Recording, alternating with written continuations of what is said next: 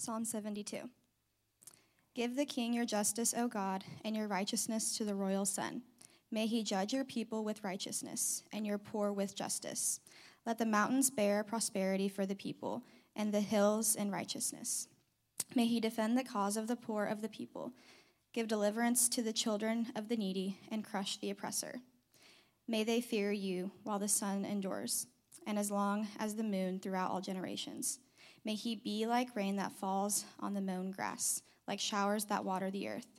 In his days may the righteous flourish and peace abound till the moon be no more. May he have dominion from sea to sea and from the river to the ends of the earth.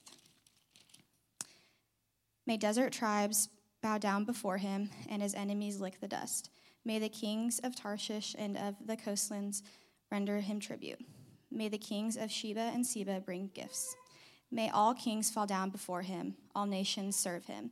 For he delivers the needy when he calls, the poor and him who has no helper. He has pity on the weak and the needy, and saves the lives of the needy. From oppression and violence he redeems their life, and precious is their blood in his sight. Long may he live. May the gold of Sheba be given to him. May prayer be made continually. May prayer be made for him continually, and blessings invoked for him all the day. May there be abundance of grain in the land. On the tops of the mountains may it wave. May its fruits be like Lebanon. And may people blossom in the cities, like the grass of the field. May his name endure forever. His fame continue as long as the sun. May people be blessed in him. All nations call him blessed. Blessed be the Lord, the God of Israel, who alone does wondrous things. Blessed be his glorious name forever. May the whole earth be filled with his glory. Amen and amen. The prayers of David, the son of Jesse, are ended. This is the very word of God.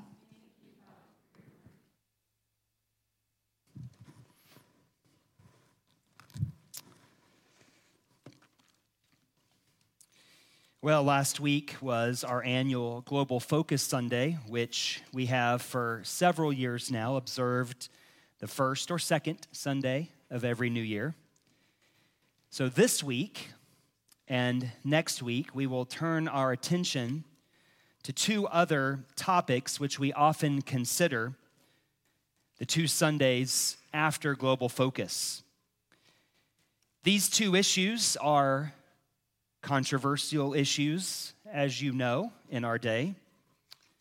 They are racial reconciliation and the issue of the sanctity of human life. These two issues are not only related to one another, but this morning I want to suggest to you that these two issues are also very much related to what we discussed last week God's global mission. And yet, not everyone sees that connection. There are many passages that we might turn to in order to see the connection between God's global mission and the issue of racial disparity and racial reconciliation. Several months ago in my Bible reading, I came across the 72nd Psalm and made a note to myself to come back to it on this particular Sunday. Because I think this psalm can help us see the connection between racial reconciliation and the global mission of God. You see, this particular psalm, you probably picked up on it, is what many commentators refer to as a royal psalm. It's a prayer for the reigning king of Israel. It's a prayer asking God to do through this king what God himself would want done as the true and ultimate king of the world. It is, in other words, an anticipation of what the world might look like were God's will done on earth as it is in heaven. In such a kingdom, there would be the offer of peace, peace with God, an offer of peace with God for everyone, as well as the delivering of peace between all the ethnicities of the earth. Many times we speak about the importance of the gospel we must necessarily preach the gospel. But the word gospel simply means good news and it demands more explanation. It demands an object. The good news of what? And Jesus regularly proclaimed while he lived on the earth the gospel of the kingdom. The gospel of the kingdom of God. When God takes over and rules and reigns, there is the offer of peace with God for everyone and the delivering of peace between all the ethnicities of the earth. But of course, all of this comes down and depends upon who sits on the throne. Who is the true king? This morning, as we look at the kingdom of God through the 72nd Psalm, I want to remind us all that the kingdom of God throughout the Bible is a kingdom of first unprecedented peace. The kingdom of God throughout the Bible is promised to be the desire of all the nations. And it is the kingdom of God, made explicit in the New Testament, that is to give direction to our lives. The kingdom of God is a kingdom of unprecedented peace. The kingdom of God is the desire of all the nations, and the kingdom of God gives direction for every aspect of our lives. So, first, the kingdom of God promised throughout the Bible is, the, is a kingdom of unprecedented peace. Peace with God for everyone, as well as the delivering of peace between all the ethnicities, all the peoples of the world.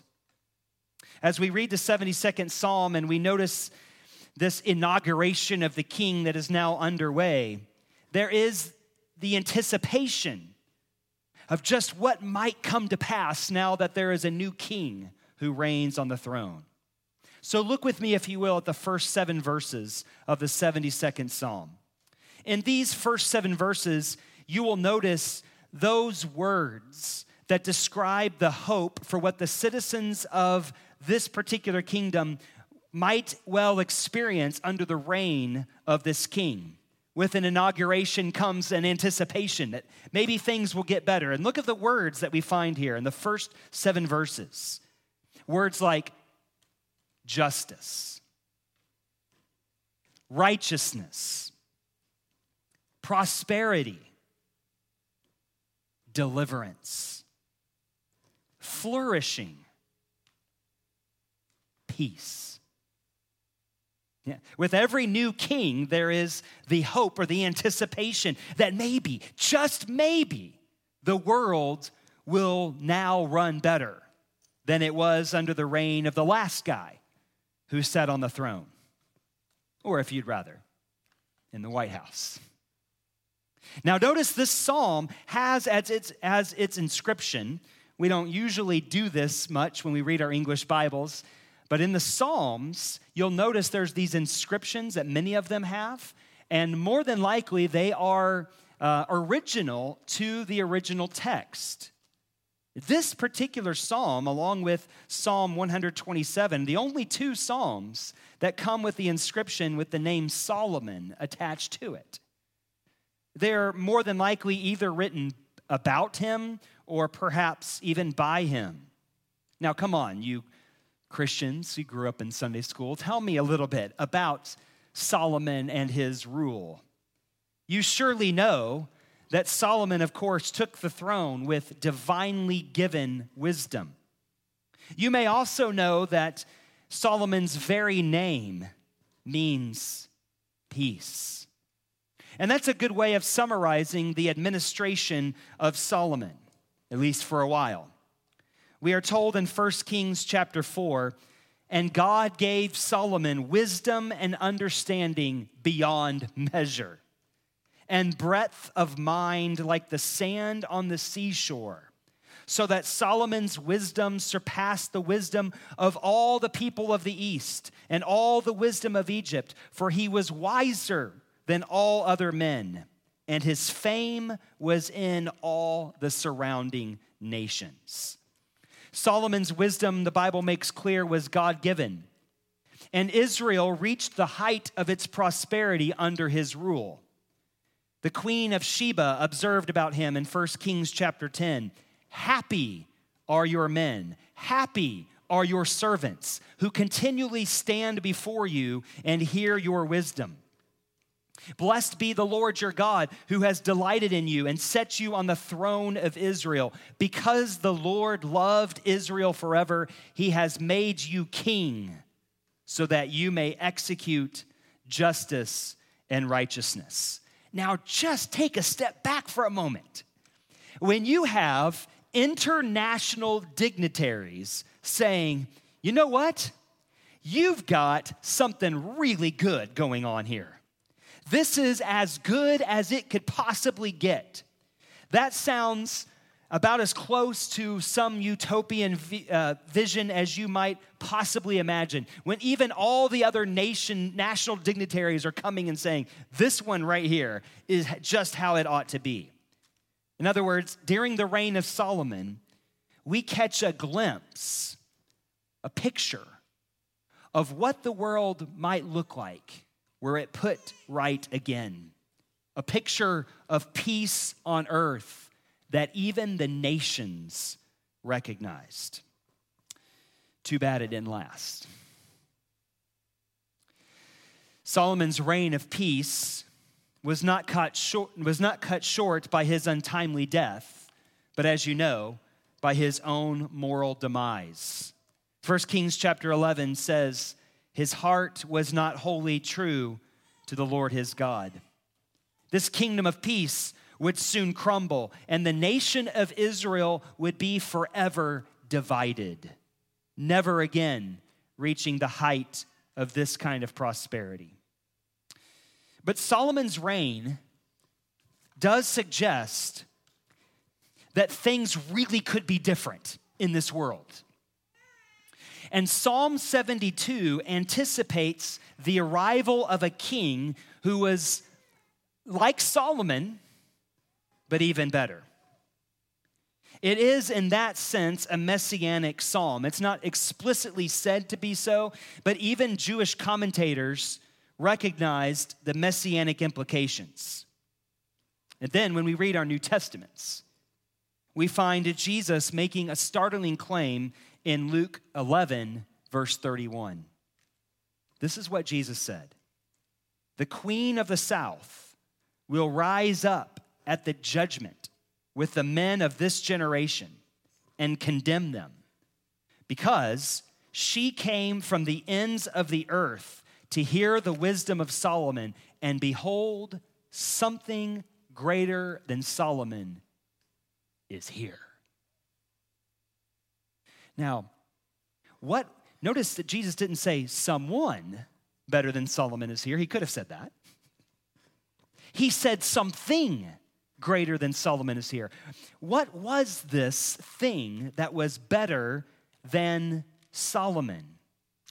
Jesus is here speaking, as he regularly did, about the arrival of the long awaited kingdom of God. The queen of Sheba recognized the greatness of Solomon's kingdom and the blessing it must be to live in a kingdom like that. She traveled all the way up to see for herself what she had heard in her own land. And she would stand, Jesus said, as a kind of judge over those who just can't seem to recognize the blessing of living in an even greater kingdom that had now arrived. Now, as Christians, we recognize that Jesus is the Messiah anticipated in Psalm 72. We believe him when he says that he has brought with him a kingdom greater than the kingdom of Solomon, or at least we better believe that, or we stand judged by the Queen of Sheba. You see, the problem for many of us is that we were raised in a theological environment that teaches that the kingdom of God was put on hold and must wait for the second coming of Jesus. Friends, that simply is not right. And we must reorient our thinking under the much clearer vision that Jesus gives to us. Since Jesus has come, and inaugurated the long awaited kingdom of God that Psalm 72 envisions, don't you see what that means? It means there is the hope. Indeed, we should say the expectation that there will be a kind of justice and righteousness and prosperity and deliverance and flourishing and peace that this psalm anticipates. Christians, do not be judged by the Queen of Sheba and fail to recognize the kingdom and the blessing of living in this kingdom. But if you do recognize it, then you must see that an issue like racial reconciliation is not incidental to the kingdom of God. We cannot just say, well, let's just stick with preaching the gospel. The gospel is the gospel of the kingdom. It is the announcement that there is now on offer to everyone who will believe peace with God and the delivering of peace between all the peoples, all the ethnicities of the earth. It's right at the heart of the gospel because it is the good news of the kingdom of God. So, do you see yet the connection between God's global mission that we discussed last week and an issue like racial reconciliation?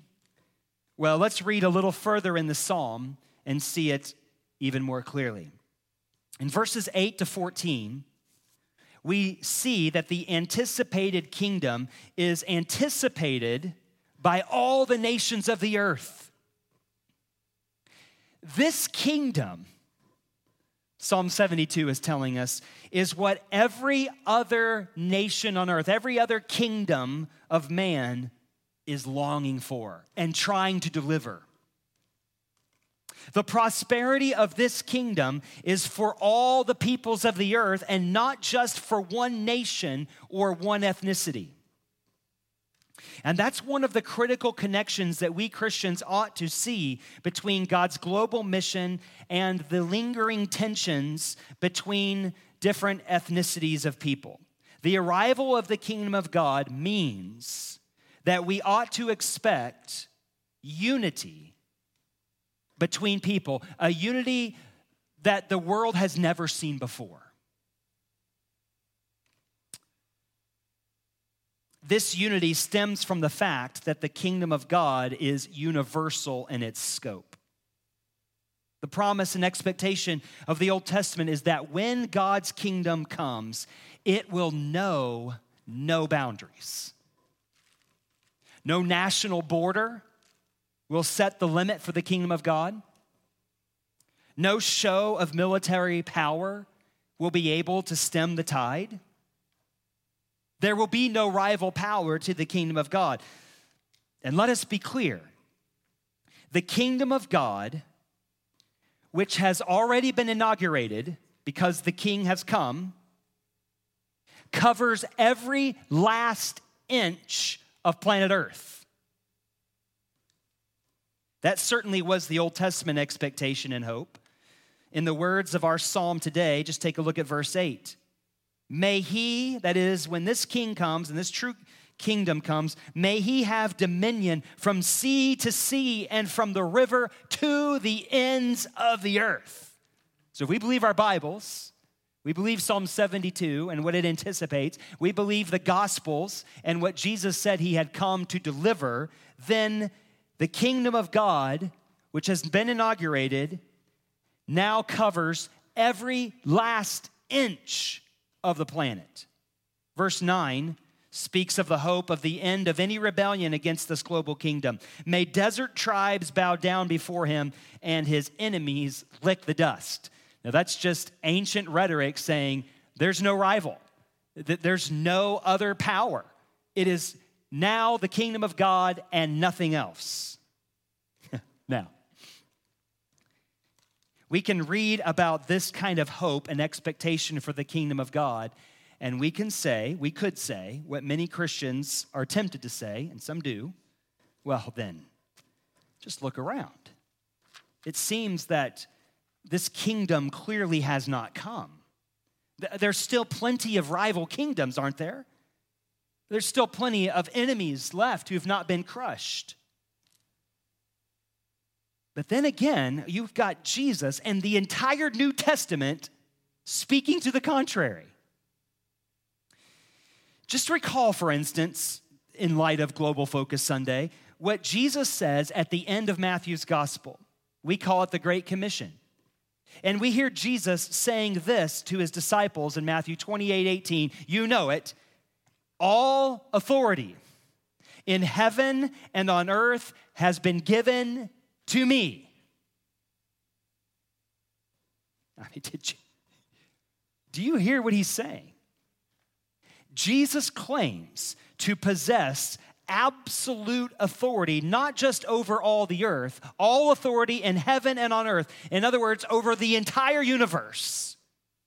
There simply is no place where Jesus does not rule. At least that's what Jesus says. And many Christians are either embarrassed or confused about this. Some seem to be embarrassed because, again, it just doesn't look like Jesus possesses all authority. Or, or, if he does, it doesn't look like he's wielding that authority very well. We might even be tempted to say that the remaining racial tensions, even in our own country, is evidence enough that the kingdom of God must not yet have come. Some say that. Other Christians seem to be confused, confident that all that the Bible says of the kingdom of God, well, it's got to be true. Uh, we believe the Bible, and influenced by years of Christian thought, are content to say that, well, there is a real kingdom of God. It's really here, but it's, it's, it's merely spiritual. You know, you know, that thing that is a matter of the heart rather than the very tangible reign of Jesus over the physical and material affairs of the earth. Still, yet, there are those Christians who, believing that the kingdom of God has come, are now ready to do whatever it takes to enforce their understanding of what God surely wants done, applauding efforts on the one hand to stop the steal, or on the other hand, to pack the courts yeah, choose which side of version of Christianity you want. Recall that when Pilate asked Jesus if he was the king of the Jews, Jesus' response was that his kingdom, as the ESV says, was not of this world. John 18 36. And many have assumed that what Jesus meant was that his kingdom was, you know, it's not of this world. It's, it's something entirely different than what the world means by kingdom take him in at face value. Some sort of maybe spiritual kingdom. In fact, I know some of you love the New Living Translation, but it really botches it right here. When it says that Jesus was saying his kingdom was not an earthly kingdom, it's just wrong. It's just wrong. So just, it's okay. They missed one. Because what Jesus was telling Pilate, he makes this very clear. He uses a different word at the end of John 18 36 that cannot be ambiguous. What Jesus was saying when he was telling Pilate that his kingdom was not of this world is that his kingdom was not from this world. In other words, its origin and quality did not come from the same source that all other kingdoms uh, come from. In other words, Jesus, in fact, right after that, he says, If my kingdom were from this world, my servants would fight. Now, they would cheat, steal, connive, do whatever it takes to defend this kingdom, because that's how all other kingdoms do their work. All of them. But what Jesus was clearly not saying was that his kingdom did not have the same worldly destination that all other kingdoms are targeted at. And what this means is that the kingdom of God shares in common with all other kingdoms the concerns of life, life here on earth. That's why we can speak about an issue like this thoroughly from a gospel perspective. The kingdom of God is very much concerned about the things that we're concerned about life here on, the, on this earth, the way God intends for this world to be run. Now, of course, the kingdom of God goes beyond these concerns, and it has something to say even about what lies beyond the grave when all other earthly kingdoms have no more jurisdiction. But even then, what the kingdom of God has to say is not the hope of life eternal and the sweet by and by, but the promise of, you know this, the resurrection of the body. We just said it in the creed, and the life everlasting in the land of the living. The kingdom of God possesses the power to deal rightly and justly with all the issues that perplex us in this life. Whether it be just the problems you, you encounter, whether it be homelessness. I live right here, right by I 44 and Penn. You get off on that exit when you're coming here? We got a problem, and nobody knows how to solve it. The power of the gospel, the power of the kingdom says there are solutions. Or education. You're reading your newspaper. Our kids are failing educationally in our state, in our country, and everybody's trying to figure out do the, the kingdom of God comes with a power to solve the problems of education. Homelessness, education, climate change, unwanted pregnancies, racial disparities. The kingdom of God is aimed at all these issues too. And we who believe in Jesus should be clear about that.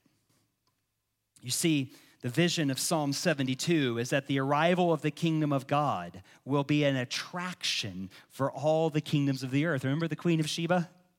Verses 10 and 11 speak again of the various monarchs. There it is. There's the, there's the monarch of Sheba, again, bringing gifts to the true king, falling down before him and serving him as they did in Solomon's day. But notice verses 12 to 14 tell us why they've come. They tell us why they've been attracted to this kingdom, why they fall down and worship. It is not because the kingdom of God will break in with a greater political or military power. Jesus made that clear before Pontius Pilate. God is not the next ruthless tyrant in the stage of world history to now take the throne and just force everybody into his service. Rather, look at it. Look what Psalm 72, 12 to 14 says. Here's why they come. Because, look at it, he delivers the needy when he calls the poor, and him who has no helper. He has pity on the weak and the needy and saves the lives of the needy. From oppression and violence, he redeems their life, and precious is their blood in his sight.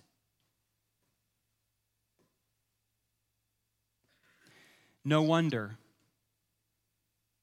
so many minorities in this country were drawn to Christianity in spite of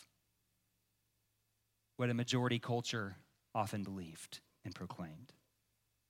And just imagine what it would be like if that was what was said about us and our churches today. They deliver the needy when they call, the poor and him who has no helper. They take pity on the weak and the needy saving the lives of the needy from oppression and violence. They seek redemption for their life because precious is their blood in his sight. Christian, as you well know, Psalm 86, 15 says, The Lord is merciful and gracious, slow to anger, abounding in steadfast love and faithfulness. So we ought to know that that is how his kingdom is as well. Would that we who claim to know the true and rightful King show a similar disposition to one another and to our neighbors, delivering the needy, caring for the poor, having pity on the weak, saving lives. Precious is their blood.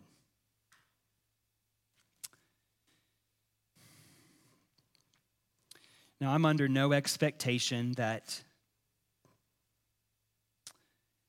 we will be able to solve the problem once and for all of racial inequalities. As Christians have always believed, the full end to all injustice and oppression will come finally and fully when the Lord returns and brings his kingdom to its consummation. But on the other hand, I remain optimistic that progress on this matter can be made, and I remain optimistic because of the reality, the present reality of the kingdom of God.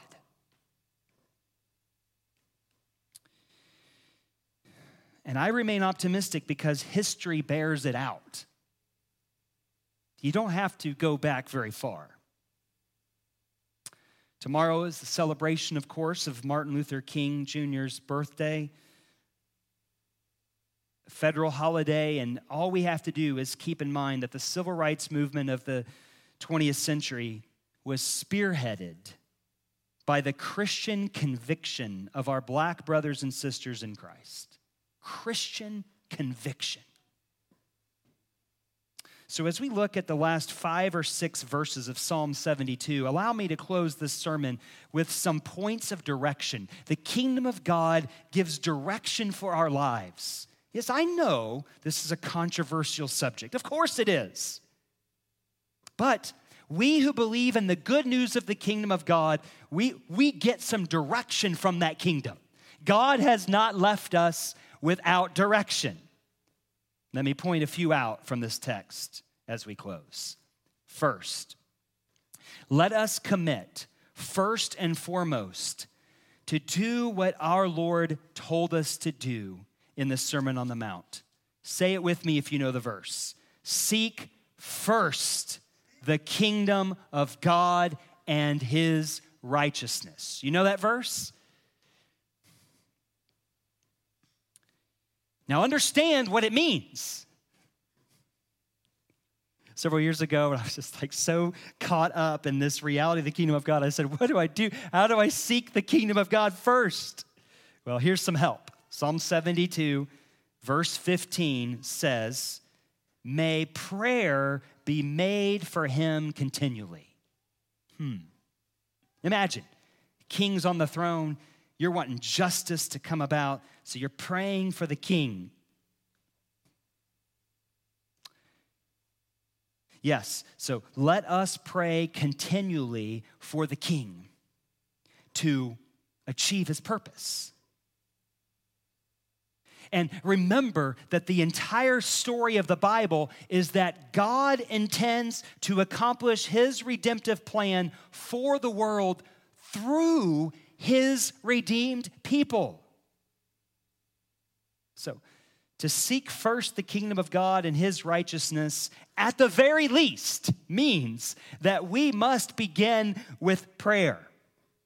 Certainly in private, is that how you start your day? You get your, you get your Bible, you read a little psalm or something, and you, you pray some prayer. Just the Lord's Prayer will do. You don't know what else to say, just Say the words of the Lord's Prayer. I, I commend it to you. But praying also, of course, with one another as citizens of the kingdom. Man, it, what joy it was this last week to pray with so many of you during this week of prayer. I mean, my heart was just delighted to see us gathering in our missional families and praying together. You know, prayer is so easy and yet so difficult.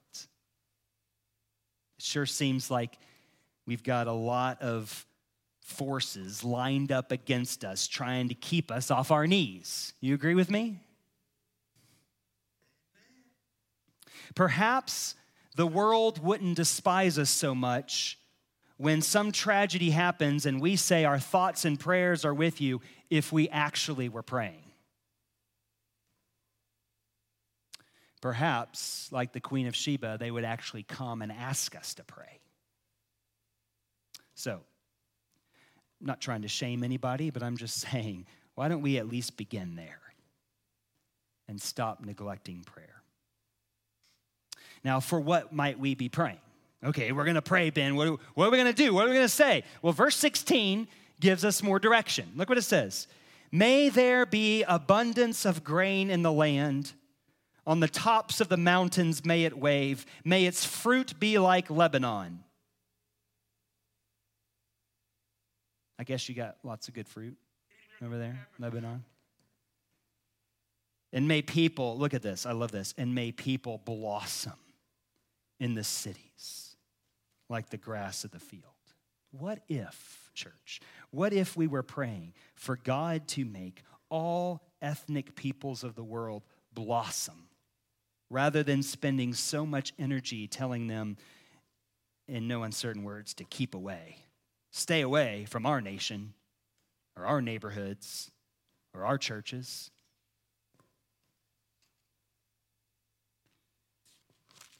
What if we truly cared about the flourishing of all human beings, all civilizations, all cultures, all ethnicities, rather than turning up our noses and despising those who are different from us? That is surely what is required by the command to seek first the kingdom of God and his righteousness.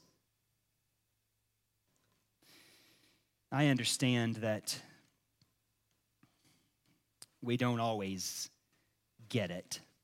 We don't understand other cultures or ethnicities or customs or practices. I understand it can feel awkward, it can feel weird. I also understand we don't always like it. Twice this year, I've had some Christian, not, not anybody at Crosstown, ask me if I thought it was possible for a Christian to vote for a Democrat. Really?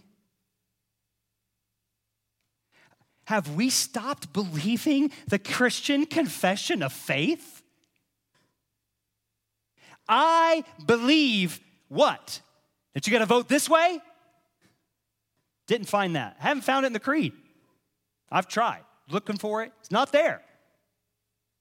Have we stopped caring about what we do say? We believe in the communion of saints, the power of which is found precisely in the unity that we have as brothers and sisters in Christ. And that's the next point that I want to make from verse 17. Look what it says May people be blessed in him. This peace and prosperity of the kingdom of God is found in only one place, and only in one place. It's found in Christ. This peace and prosperity does not exist apart from Him. It's not a thing out there. Peace and prosperity that really lasts, that everyone's looking for, is found in only one place. It's found in union with Christ.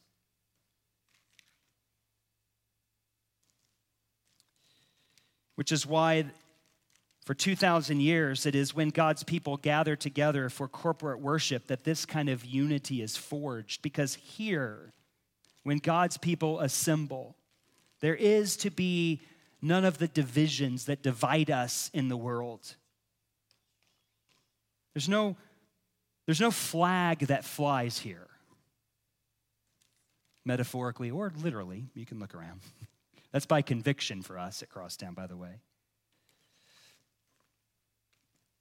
And yet, it is still a mark on the church, at least in the West, that this is the very place where we remain so divided. Just a little historical reflection reminds us that black churches exist because white Christians would not let them worship with them. And yet, to this day, by and large, it is African American Christians who are vastly more committed to corporate worship than white Christians are. Do you know that? There's all kinds of unintended consequences. Ethnic churches, you know, you drive by, you see this uh, Chinese church or a Vietnamese congregation. Ethnic churches exist because the Bible got translated in, in their languages. That sounds like a good thing. And yet, it's the very thing that often keeps us from joining together. Lots of problems, lots of perplexities. That's why we pray. It's not the job of minorities to come and join us. And there may be other ways for us to express our unity together. This is why we go to prayer. But then the last thing that I want you to see in verse 19, look what it says. Everybody who's been through perspectives, this verse should have caught your attention. Blessed be his glorious name forever. Look at it. May the whole earth be filled with his glory. That's a mission verse. That's a mission verse. So, as the kingdom of God is proclaimed, as the good news of the kingdom of God is announced to every tribe and every tongue and every people, the prayer becomes a prayer for the blossoming, the flourishing of all peoples of the earth in all places. The answer of the cry of the needy, and the glory of God residing in these image bearers united to Jesus begins to shine brightly for the joy of us all. Or at least that's what the Old Testament anticipated. May God be blessed and his glory fill the earth. Yes, amen and amen. Let it be. And Jesus of Nazareth arrived proclaiming the gospel of the kingdom. So let us seek it first in prayer together as we begin this new year. Let us pray. Father in heaven, yeah, there's a lot of work still to be done in all of these issues. May the people of God never be content with saying, well, that's just how it is in a fallen world. No, we, we see the brokenness, we acknowledge it. In fact, we confess it, it's in our own hearts. We did that this morning. We confessed together. We have left undone what you have commanded to be done.